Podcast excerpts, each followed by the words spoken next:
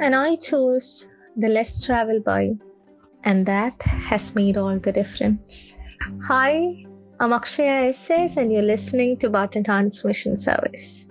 വളരെ ആകർഷകമായ ഒരു കഥാപാത്രത്തിലൂടെ മലയാളം സിനിമയിലേക്ക് എത്തിയ കാലത്തിനൊപ്പം മുന്നോട്ട് നീങ്ങിയ എല്ലാവരുടെയും പ്രിയപ്പെട്ട ആസിഫ് അലിയാണ് ഇന്ന് നമുക്കിപ്പോൾ ഉള്ളത് വെൽക്കം സർ ഋതു എന്ന സിനിമ അതിലെ സണ്ണി എന്ന കഥാപാത്രം. അപ്പോ ആ കഥാപാത്രം ചെയ്യാനുള്ള ആത്മവിശ്വാസം ആ സിനിമ തന്ന അനുഭവങ്ങൾ ഇതൊക്കെ സാറിന് ഒരുപാട് പ്രിയപ്പെട്ടതാണ്. പക്ഷെ അങ്ങനെ ഒരു അവസരം ലഭിച്ചില്ലായിരുന്നു എങ്കിൽ apart from being ആജെ Asif Ali എന്ന വ്യക്തി ആരായി തീരുമായിരുന്നു? പക്ഷെ എനിക്ക് ഇപ്പോഴും ഞാൻ വിശ്വസിക്കുന്നുണ്ട് എനിക്ക് ഞാൻ എല്ലാ ഇന്റർവ്യൂലും ഈ സെയിം ഡയലോഗ് തന്നെ ഞാൻ പറയാറുള്ളത്. I I never have a plan B എനിക്ക് ഒരു ഇതായില്ലായിരുന്നെങ്കിൽ ഞാൻ എന്ത് ചെയ്യുമായിരുന്നു? അല്ലെങ്കിൽ എന്നുള്ളൊരു ഓപ്ഷൻ എനിക്ക് ഇല്ലായിരുന്നു അത് ആ സമയത്തെ ഒരു ഓവർ കോൺഫിഡൻസിനോ അറിവില്ലായ്മയോ ഒക്കെ വേണമെങ്കിൽ പറയാം. പക്ഷെ ഞാൻ ഭയങ്കരമായിട്ട് വിശ്വസിച്ചിരുന്നു. എനിക്ക് ഇങ്ങനെ ഒരു ഇതാണ് എനിക്ക് വേണ്ടത്. ഇത് എനിക്ക് കിട്ടും എന്നുള്ളൊരു വിശ്വാസം എനിക്കുണ്ടായിരുന്നു. അപ്പൊ അതുകൊണ്ടാണ് എനിക്ക് അത് കിട്ടിയത് അല്ലെങ്കിൽ ഞാൻ ആഗ്രഹിച്ച പോലെ സിനിമയിലേക്ക് എത്താൻ പറ്റിയത് എന്നാണ് ഞാൻ വിശ്വസിക്കുന്നത്. അപ്പോ എനിക്ക് ഒരു പ്ലാൻ ബി എന്റെ കയ്യിൽ ഇല്ലായിരുന്നു. ഞാൻ ഇത് ആയില്ലെങ്കിൽ എന്താകുമെന്ന് ഞാൻ ആലോചിച്ചിട്ടേ ഇല്ല. സിനിമയിൽ സജീവമാകണം എന്ന ആഗ്രഹത്തോടു കൂടി ഇൻഡസ്ട്രിയിലേക്ക് വന്ന ആളാണ് താങ്കൾ. അപ്പൊ പലരും പറഞ്ഞിട്ടുണ്ട് ഈ പുറത്തു നിന്ന് കാണുന്നത് പോലെ അല്ല സിനിമാ ലോകം. അത് അത് സാറിനെ സംബന്ധിച്ചിടത്തോളം അത് എത്രത്തോളം ശരിയാണ്? അത് എന്താ പറയുക നമ്മൾ ഇപ്പൊ നമ്മൾ മൂന്ന് പേരിൽ ഒരാളോട് നമ്മൾ ചോദിച്ചാൽ എല്ലാ മൂന്ന് പേരിലും ഒരാൾക്ക് സിനിമയിൽ അഭിനയിക്കാൻ താല്പര്യം ഉണ്ടാവും അല്ലെങ്കിൽ എല്ലാവർക്കും തന്നെ സിനിമയിൽ അഭിനയിക്കാൻ താല്പര്യം അതിൽ പറഞ്ഞ മൂന്ന് പേരിൽ ഒരാൾ ആത്മാർത്ഥമായിട്ട് ട്രൈ ചെയ്യുന്നുണ്ടോ? അല്ലെങ്കിൽ ഭയങ്കര പാഷൻ ആഗ്രഹിക്കുന്ന ആളുകളുണ്ടാവും. ഒരു ഒരവസരം കിട്ടിയാൽ ഒരു കൈ നോക്കാൻ താല്പര്യമുള്ള ഒരുപാട് പേരുണ്ട്. അപ്പൊ ഇത്രയും പേരിനോടാണ് നമ്മൾ കോമ്പറ്റ് ചെയ്യുന്നത്. അപ്പം അപ്പൊ അങ്ങനെ ഒരു അങ്ങനെ ഒരു റിസ്ക് എലമെന്റ് അകത്ത് എപ്പോഴും ഉണ്ട്. നമ്മളെല്ലാവരും സിനിമയിൽ സജീവമാകണം എന്ന് ആഗ്രഹിക്കുന്നു. പക്ഷെ നമുക്ക് ഈ പറയുന്ന പോലെ നമ്മുടെ ഹാർഡ് വർക്കും നമ്മുടെ വിശ്വാസവും നമ്മുടെ സമയവും ഇത് മൂന്നും ഒരുമിച്ച് വന്നാലേ നമുക്ക് ഇവിടെ സർവൈവ് ചെയ്യാൻ പറ്റുള്ളൂ. അത് നമ്മൾ നമ്മൾ നമ്മുടെ ബെസ്റ്റ് എപ്പോഴും കൊടുക്കാൻ റെഡി ആയിരിക്കണം. നമുക്കൊരു സിനിമ ചെയ്തു തുടങ്ങിയപ്പോൾ നമുക്ക് തോന്നുവാണെങ്കിൽ സിനിമ വർക്ക് ആവുന്നില്ല എന്ന് തോന്നുവാണെങ്കിൽ പോലും നമുക്ക് ഉഴപ്പി ചെയ്യാൻ പറ്റില്ല. ആ സിനിമ മോശമാകും അല്ലെങ്കിൽ ആ സിനിമയിൽ നമ്മൾ വിചാരിച്ച രീതിയിൽ പോകുന്നില്ലെങ്കിൽ പോലും നമുക്ക് നമ്മുടെ ബെസ്റ്റ് കൊടുത്തേ പറ്റുള്ളൂ. അത് അങ്ങനെ അത്രയും അത്രയും എഫേർട്ട് നമ്മൾ ഇടണം. പിന്നെ ഈ പറഞ്ഞ പോലെ ലക്സ് ലക്സ് ആക്ടേഴ്സ് ഒരുപാടുണ്ട്. ഇപ്പം നമ്മൾ ഇറങ്ങുന്ന റിലീസ് ചെയ്യുന്ന സമയം നമുക്ക് ഭയങ്കര പ്രശ്നമായിരിക്കും. ഇപ്പം ഫോർ എക്സാമ്പിൾ നമ്മളൊരു നല്ല സിനിമ ഷൂട്ട് ചെയ്തിട്ട് നമ്മൾ ഈ പ്രളയത്തിന്റെ സമയത്ത് റിലീസ് ചെയ്ത് കഴിഞ്ഞാൽ ആരും കാണില്ല എന്നൊക്കെ പറഞ്ഞ പോലെ ഒരുപാട് ലക്സ് ആക്ടേഴ്സും ഫേവറബിൾ ആകണം. അപ്പൊ അതൊക്കെ ഈ ഇതിനകത്ത് കറക്റ്റായിട്ട് ആയിട്ട് പറയണുള്ളൂ നേരത്തെ പറഞ്ഞതുപോലെ ഇപ്പോ ഒരു സിനിമ നമ്മൾ പ്രതീക്ഷിച്ചത്ര വിജയം കാണാതിരിക്കുകയാണെങ്കിൽ അല്ലെങ്കിൽ നമ്മുടെ ഫിലിം സെലക്ഷൻസിന് ക്രിട്ടിസൈസ് ചെയ്യപ്പെടുമ്പോ അപ്പോ ആസ് എൻ ആക്ടർ സാറിന് ഓഫ് കോഴ്സ് ഒരുപാട് സെൽഫ് കോൺഫ്ലിക്ട്സ് ഉണ്ടാവാം. അതിനെയൊക്കെ സാർ എങ്ങനെയാണ് ഓവർകം ചെയ്യുന്നത്? അത് ഞാൻ ഭയങ്കര ഇമോഷണൽ ആയിട്ടുള്ള ഒരാളാണ്. എന്റെ ഒരു സിനിമ വിജയിച്ചാൽ ഞാൻ ഭയങ്കരമായിട്ട് സന്തോഷിക്കുകയും ഒരു സിനിമ മോശമായാൽ ഭയങ്കരമായിട്ട് വിഷമിക്കുകയും ചെയ്യുന്ന ഒരാളാണ്. എനിക്ക് ഭയങ്കര മൂഡ് ഫ്ലക്ച്വേഷൻസ് ഉണ്ടാവാറുണ്ട്. പല സിനിമകളിലും ഞാൻ പറഞ്ഞില്ലേ ഒരു സിനിമ പോലും നമുക്ക് ഇത് മോശമാവുമെന്ന് കരുതി നമ്മൾ ചെയ്യില്ല. ഈ സിനിമ സൂപ്പർ ഹിറ്റ് ആവും ഈ സിനിമ ആയിരിക്കും എന്റെ ബെസ്റ്റ് എന്ന് കരുതിയാണ് എല്ലാ സിനിമയും നമ്മൾ ചെയ്യുന്നത്. അപ്പൊ അത് ഒരു ഓപ്പോസിറ്റ് റിയാക്ഷൻ വന്നു കഴിഞ്ഞാൽ അത് ഓവർകം ചെയ്യാൻ എനിക്ക് ഒരുപാട് സമയമെടുക്കും. പിന്നെ പിന്നെ പറഞ്ഞ പോലെ ഒരുപാട് ഒരു സിനിമ മോശമായി കഴിഞ്ഞാൽ നമുക്ക് തോന്നും എല്ലാവർക്കും നമ്മളോട് ആ സിനിമ കണ്ടതിന്റെ ദേഷ്യം ഉണ്ടെന്ന് വരെ നമുക്ക് തോന്നും. അങ്ങനെ നമ്മുടെ മനസ്സിലൊക്കെ ഇങ്ങനെ ഒരുപാട് കാര്യങ്ങൾ നമ്മൾ ഹോൺ ചെയ്യാൻ തുടങ്ങും എന്നൊക്കെ പറഞ്ഞ ഒരുപാട് പ്രശ്നങ്ങളുണ്ട്. അപ്പൊ അത് ഇങ്ങനെ എല്ലാം ആസ്വദിക്കുക എന്ന് പറഞ്ഞാൽ ഒരു സിനിമ മോശമാകുമ്പോൾ നമുക്കത് അടുത്ത സിനിമയിലേക്ക് കുറച്ചും കൂടെ അറിവുണ്ട് കൂടുതൽ ഇടാൻ തോന്നുന്നു അല്ലെങ്കിൽ എന്താണെന്ന് എന്ത് എന്തുകൊണ്ടാണ് ആ സിനിമ മോശമായത്? ഇപ്പൊ എന്റെ ഒരു സമയത്ത് ഞാൻ ഞാൻ സിനിമയിൽ വന്ന സമയത്ത് അധികവും ഒരു എന്റെ മുന്നേ ഉണ്ടായിരുന്ന ബാച്ച് അതായത് പൃഥ്വിരാജ് ഇന്ദ്രജിത്ത് ജയസൂര്യ കുഞ്ചാക്ക പോകും ഇവർ വേണ്ടാന്ന് വെക്കുന്ന സിനിമകളാണ് എനിക്ക് വന്നുകൊണ്ടിരുന്നത് കാര്യം ഇവരുടെ ഈ ഒരു ബെഞ്ച് കഴിഞ്ഞാൽ ബാക്ക് ബെഞ്ചിൽ ഞാൻ മാത്രം ഉണ്ടായിരുന്നു അപ്പൊ ആ സമയത്താണ് ഈ പറയുന്ന എന്റെ ആദ്യ ഒരു ബിഗിനേഴ്സ് ലക്ക് എന്നൊക്കെ പറയുന്ന ഒരുപാട് ഫേവർ എനിക്ക് ഉണ്ടായിരുന്നു ഒരുപാട് നല്ല സിനിമകൾ ചെയ്യാൻ പറ്റി ഒരുപാട് പേരെ ഇഷ്ടപ്പെട്ടു. അത് കഴിഞ്ഞിട്ട് പിന്നെ ഒരുപാട് സിനിമകൾ മോശമായിട്ട് ബാക്ക് ടു ബാക്ക് വന്നു. അപ്പൊ ഈ പറഞ്ഞ നേരത്തെ പറഞ്ഞ ഇഷ്ടമൊക്കെ ഒന്ന് കുറഞ്ഞു പിന്നെ അത് റിയലൈസ് ചെയ്തു. എന്റെ എക്സൈറ്റ്മെന്റ് ഒരു ഇച്ചിരി കൂടുതലാണ്. ഞാൻ ഒരുപാട് സിനിമകൾ ചെയ്യുന്നുണ്ട്. ഒരു സിനിമ നമ്മൾ ചെയ്യാമെന്ന് അഗ്രി ചെയ്യുമ്പോൾ തന്നെ ആ സിനിമ എന്നെ കൊണ്ട് എനിക്ക് കേപ്പബിൾ ആയിട്ടുള്ള സിനിമയാണ്. എന്നെ കൊണ്ട് ചെയ്യാൻ കേപ്പബിൾ ആയിട്ടുള്ള സിനിമയാണോ എന്ന് കൂടി ഞാൻ ആലോചിക്കാതെ പല സിനിമകളും ചെയ്തിട്ടുണ്ട്. അപ്പൊ അങ്ങനെയൊക്കെ ഉള്ള ഒരുപാട് തെറ്റുന്ന പഠിക്കാനുള്ള ഒരു അവസരം കിട്ടിയിട്ടുണ്ട്. സിനിമയിൽ വന്നതിന് ശേഷം അപ്പൊ ഒരുപാട് റിയലൈസേഷൻസ് ഉണ്ടായിട്ടുണ്ട് അല്ലേ സാറിന്? അത് സിനിമയിൽ വന്നതിന് ശേഷം എന്ന് പറഞ്ഞാൽ ഞാൻ സിനിമയിൽ വരുമ്പോ ഇരുപത്തി മൂന്ന് വയസ്സായിരുന്നു എനിക്ക്. ഞാനൊരു ഒരു ഒരു കോളേജ് ഫുൾ പവർ ഒരു കോളേജ് ലൈഫ് കഴിഞ്ഞ് വന്നാണ് സിനിമയിലേക്ക് വരുന്നത്. അപ്പൊ എന്റെ മെച്ചൂരിറ്റി എന്റെ ഇപ്പോഴത്തെ മെച്ചൂരിറ്റി ലെവൽ പോലും ഞാൻ ഉപദേശിക്കാറുണ്ട്. എനിക്ക് രണ്ട് കുട്ടികളായി. കുറച്ചും കൂടെ മെച്ചോർഡായിട്ട് അഭിനയിക്കാനൊക്കെ ട്രൈ ചെയ്യണം? അപ്പൊ ഞാൻ ആ സമയത്ത് എന്റെ മെച്ചൂരിറ്റി എന്താണ് അറിയുന്നത്? അപ്പൊ അതിന്റെ ഒരുപാട് ഒരുപാട് ഈ പറഞ്ഞ പത്ത് വർഷത്തിൽ ഒരുപാട് ആളുകളെ ഒരു ഒരു സാധാരണക്കാരന് കാണാൻ പറ്റുന്നതിനേക്കാൾ കൂടുതൽ ആളുകളെ കാണാനും അവരൊക്കെ ആയിട്ട് ഒക്കെ പറ്റി. എന്നൊക്കെ പറയുമ്പോൾ ഒരുപാട് അനുഭവ സമ്പത്ത് ഉണ്ടായിട്ടുണ്ട് ഈ പത്ത് വർഷം കൊണ്ട്. അപ്പൊ അതിന്റേതായ മാറ്റങ്ങൾ പോകാൻ വന്നിട്ടുണ്ട് സാർ ഇപ്പൊ കുട്ടികളെ കുറിച്ച് പറഞ്ഞു. അപ്പൊ സാറ് വേറെ ഇന്റർവ്യൂൽ പറഞ്ഞു കേട്ടിരുന്നു. സാർ അച്ഛനായതിനു ശേഷമാണ് ഫാമിലി എന്ന കൺസെപ്റ്റിന്റെ ഡിവിനിറ്റി അല്ലെങ്കിൽ ആ ആ ഒരു കൺസെപ്റ്റ് സ്റ്റേബിൾ ആയിട്ട് മുന്നോട്ട് കൊണ്ടുപോകുന്നത് എത്രത്തോളം ഇമ്പോർട്ടന്റ് ആണെന്ന് സാർ മനസ്സിലാക്കിയത്. അപ്പോ സാറിന്റെ കരിയറിലും അതേപോലെ തന്നെ സാറിന്റെ റിയൽ ലൈഫിലും എത്രത്തോളം വലിയൊരു ഇമ്പാക്റ്റ് ആണ് സാറിന്റെ ഫാമിലി ഉണ്ടാക്കിയിരിക്കുന്നത്? തീർച്ചയായിട്ടും ഞാനത് അച്ഛനായി കഴിഞ്ഞിട്ട് എനിക്ക് മനസ്സിലാക്കാനുള്ള ഒരു ഓപ്പർച്യൂണിറ്റി കിട്ടിയിട്ടുള്ളൂ. കാര്യം നമുക്കിത് എത്ര പുറത്തു നിന്ന് നോക്കിയാലും ആരൊക്കെ കണ്ടു പഠിച്ചെന്ന് പറഞ്ഞാലും നമ്മളിത് നേരിട്ട് അനുഭവിക്കാതെ ഇതിന്റെ ഒരു സന്തോഷവും രസവും മനസ്സിലാക്കാൻ പറ്റില്ല. ഇപ്പൊ എന്റെ ലൈഫിൽ അതും അയം വന്നതിന് ശേഷം എനിക്കുണ്ടായ ഒരുപാട് മാറ്റങ്ങളുണ്ട്. എന്റെ മോന്റെ ഡെലിവറി എടുത്തിട്ട് ഞാൻ ആദ്യം ചെയ്തത് എന്റെ വാപ്പാടെ ഫോണിൽ വിളിച്ച് സംസാരിക്കായിരുന്നു കാര്യം ഞാൻ ഉണ്ടായപ്പോ എന്റെ വീട്ടിലും ഇത്രയും സന്തോഷവും ഇത്രയും എക്സൈറ്റ്മെന്റും ഉണ്ടായെന്ന് ഞാൻ ആ പോയിന്റിലാണ് റിയലൈസ് ചെയ്തു അപ്പൊ അങ്ങനെ അങ്ങനെയുള്ള നമ്മൾ ഞാൻ പറഞ്ഞിട്ടുണ്ട് നമ്മൾ ഓരോ ഓരോ കാര്യങ്ങൾ നമ്മൾ എക്സ്പീരിയൻസ് ചെയ്യുന്ന അനുസരിച്ചാണ് റിയലൈസ് ചെയ്യുന്നത്. അപ്പൊ എനിക്ക് ഇപ്പൊ എന്റെ ഫാമിലി വാല്യൂ എന്താണ്? ഫാമിലി കൂടെ നിൽക്കുമ്പോൾ നമുക്കുണ്ടാവുന്ന വ്യത്യാസങ്ങൾ എന്തൊക്കെയാണ്?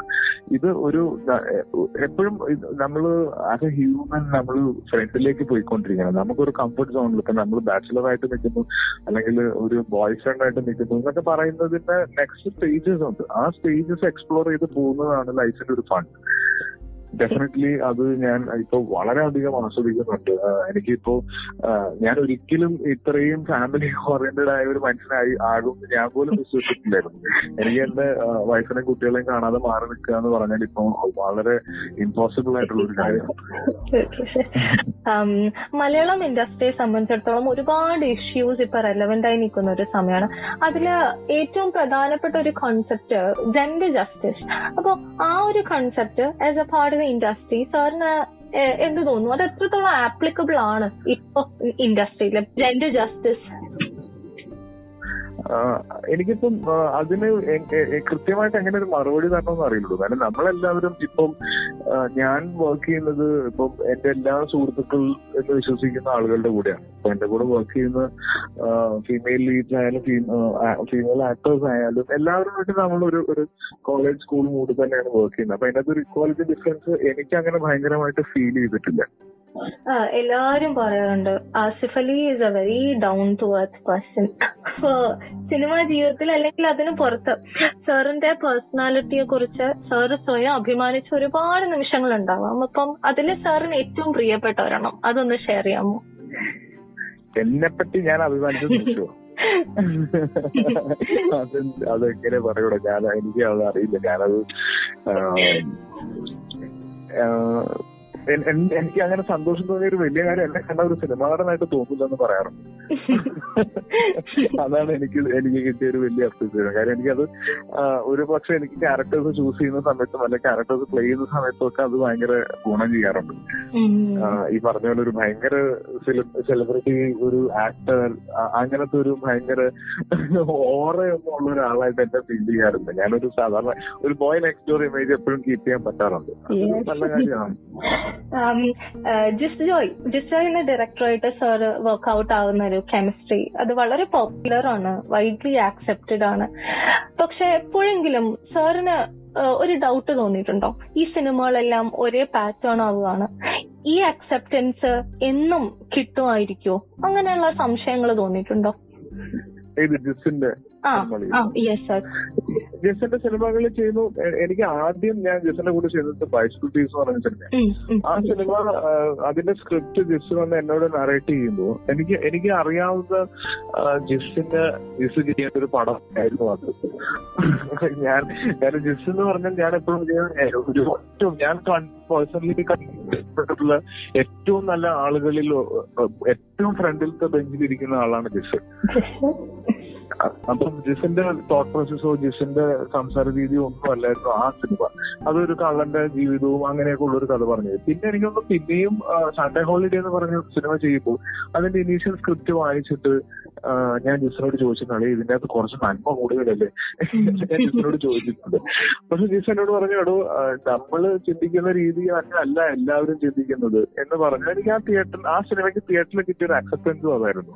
വീണ്ടും വിജയസുബ്രം പൗർണമിയിലേക്ക് വരുമ്പോഴും ജിസ് പറയുന്ന പല കാര്യങ്ങളും എനിക്ക് നമ്മൾ നമ്മൾ ബോധപൂർവം മറന്നു കളയുന്ന കുറെ കാര്യങ്ങൾ അല്ലെങ്കിൽ നമ്മൾ റിയലൈസ് ചെയ്യാത്ത കുറെ കാര്യങ്ങൾ ജിസിന്റെ പല ഡയലോഗിലും ഉണ്ട്. എനിക്ക് സൺഡേ ഹോളിഡേയിൽ സുധീർ കരമനയുടെ പറ്റി സുധീർ കരമനയായിട്ട് ഞാൻ വഴക്കുണ്ടായി കഴിഞ്ഞിട്ട് സുധീരന്റെ അമ്മയൊക്കെ അഭിനയിക്കുന്ന ലളിത ചേച്ചിയാണ്. ലളിത ചേച്ചി എന്റെ അടുത്ത് വന്നിട്ട് പറയുന്നുണ്ട് മോനെ ഈ മോന്റെ എതിരെ നിൽക്കുന്ന ആളുടെ മനസ്സൊന്ന് അറിയാൻ ശ്രമിച്ചാൽ തീരുന്ന പ്രശ്നമുള്ളൂ അത് നമുക്കറിയില്ല നമ്മളായിട്ട് ഒരു ഒരു ഒരു പ്രശ്നം ഉണ്ടാകുമ്പോൾ അല്ലെങ്കിൽ ഒരാളായിട്ട് ഒരു സംസാരം ഉണ്ടാകുമ്പോൾ അയാൾ ഫേസ് ചെയ്തുകൊണ്ടിരിക്കുന്നത് എന്താണെന്ന് നമുക്കറിയില്ല. ഉള്ള ജിസിന്റേതായ കുറെ കണ്ടുപിടുത്തങ്ങൾ ജിസിന്റെ സിനിമയെ കൂടെ വരാറുണ്ട്. എനിക്കത് അതെനിക്ക് ഭയങ്കര ഇഷ്ടമുള്ള ഒരു കാര്യമാണ്. ഒരുപാട് നല്ല രീതിയിൽ ഭയങ്കര പ്രീച്ചിങ് ആയി പോകാതെ ഒരുപാട് നല്ല കാര്യങ്ങൾ പറഞ്ഞു തരുന്ന ഒരു സംവിധായകനും അതിനേക്കാൾ ഉപരി ഒരു നല്ല ഒരു എഴുത്തുകാരനുമാണ് Jisu. Yes Adams World of Imagination എന്ന ബാനറിലൂടെ പ്രൊഡക്ഷനിലേക്ക് പിന്നീട് ഇബിലീസ് വിമാനം ഈ സിനിമകളൊക്കെ വിതരണം ചെയ്തു. പിന്നെ കാറ്റ് എന്ന സിനിമയ്ക്ക് Toronto South Asian International Film ഫെസ്റ്റിവലിൽ പ്രത്യേക ജൂറി പരാമർശം. അപ്പോ പണ്ട് കണ്ട സ്വപ്നങ്ങളിലേക്കൊക്കെ പതിയെ പതിയെ നടന്നെടുക്കുകയാണ്. So how does I make you feel ഭയങ്കര ആഗ്രഹിച്ചിട്ടുണ്ട് ഒരുപാട് ആളുകൾ ഇപ്പം ഞാൻ എന്റെ ഫസ്റ്റ് ഫിലിം അവാർഡ്സ് ഏഷ്യാനെറ്റ് ആയിരുന്നു അന്ന് ഞാൻ ഷൂട്ട് ഇട്ടിട്ടാണ് പോയത്.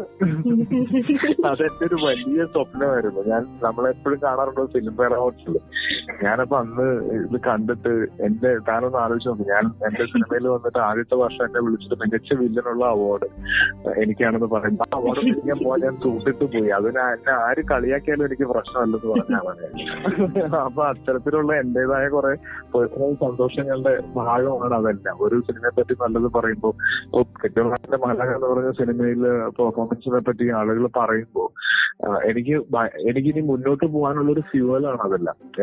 ഒരു ഭയങ്കര കോൺഫിഡൻസ് കിട്ടുന്നുണ്ട്. അതിന്റെ അകത്ത് അങ്ങനെയുള്ള അപ്രിസിയേഷൻസും അച്ചീവ്മെന്റ്സും ഒക്കെ ആൾക്കാർ മെൻഷൻ ചെയ്യുമ്പോൾ അതൊരു ഒരു ഭയങ്കര ധൈര്യം തന്നെ നമ്മൾ ആഗ്രഹിച്ചതും നമ്മൾ ചൂസ് ചെയ്തതും കറക്റ്റ് ആയിരുന്നു എന്നുള്ള ഒരു ഒരു ഒരു സിഗ്നലാണ് അതല്ല. റോബർട്ട് ഫ്രോസ്റ്റിന്റെ പോയത്തിൽ പറയുന്നുണ്ട് two roads diverse in a yellow word sorry I could not travel both രണ്ടെണ്ണത്തിലൂടെ എനിക്ക് യാത്ര ചെയ്യാൻ പറ്റില്ല. ഏതെങ്കിലും ഒരെണ്ണം ഞാൻ തിരഞ്ഞെടുക്കണം. അപ്പോ യാത്ര ചെയ്യാനായ ഒരു പാത നമ്മൾ തിരഞ്ഞെടുക്കുമ്പോൾ അവിടെ ട്രസ്റ്റ് പാഷൻ സിൻസിയറിറ്റി അങ്ങനെ പല പല ക്വാളിറ്റീസ് അതും ഇത്രയും കോമ്പറ്റിറ്റീവ് ആയ ഒരു ഇൻഡസ്ട്രിയിൽ സ്മൂത്തായി കരിയർ മുന്നിലേക്ക് കൊണ്ടുപോകാൻ സാറിനെ സംബന്ധിച്ചിടത്തോളം ഈ ക്വാളിറ്റീസ് ഒക്കെ എത്രത്തോളം ഇമ്പോർട്ടന്റ് ആണ്. ഇതിൽ എന്താണെന്നറിയുള്ളൂ ഞാൻ ഞാൻ വിശ്വസിക്കുന്ന ഒരു ഒരു കാര്യം എന്ന് പറഞ്ഞാൽ ഒരു ഞാൻ ഭയങ്കര എക്സൈറ്റഡ് ആണ്. എനിക്ക് every day is a new day എന്ന് വിശ്വസിക്കുന്ന ഒരാളാണ് നാളെ എന്താ നടക്കാൻ പോകുന്നതെന്ന് എനിക്ക് അറിയില്ല.